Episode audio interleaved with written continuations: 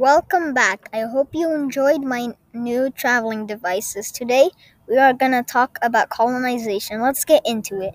In one in hundreds of years, people will start to colonize planets. The first and the most obvious planet we will colonize is Mars because Mars is the second closest to us after Venus. Topic 2. In thousands of years, humans will start colonizing the entire solar system. The hardest planet to colonize is Jupiter because it does not have a solid surface. I hope you enjoyed my episode and stay tuned for a new one.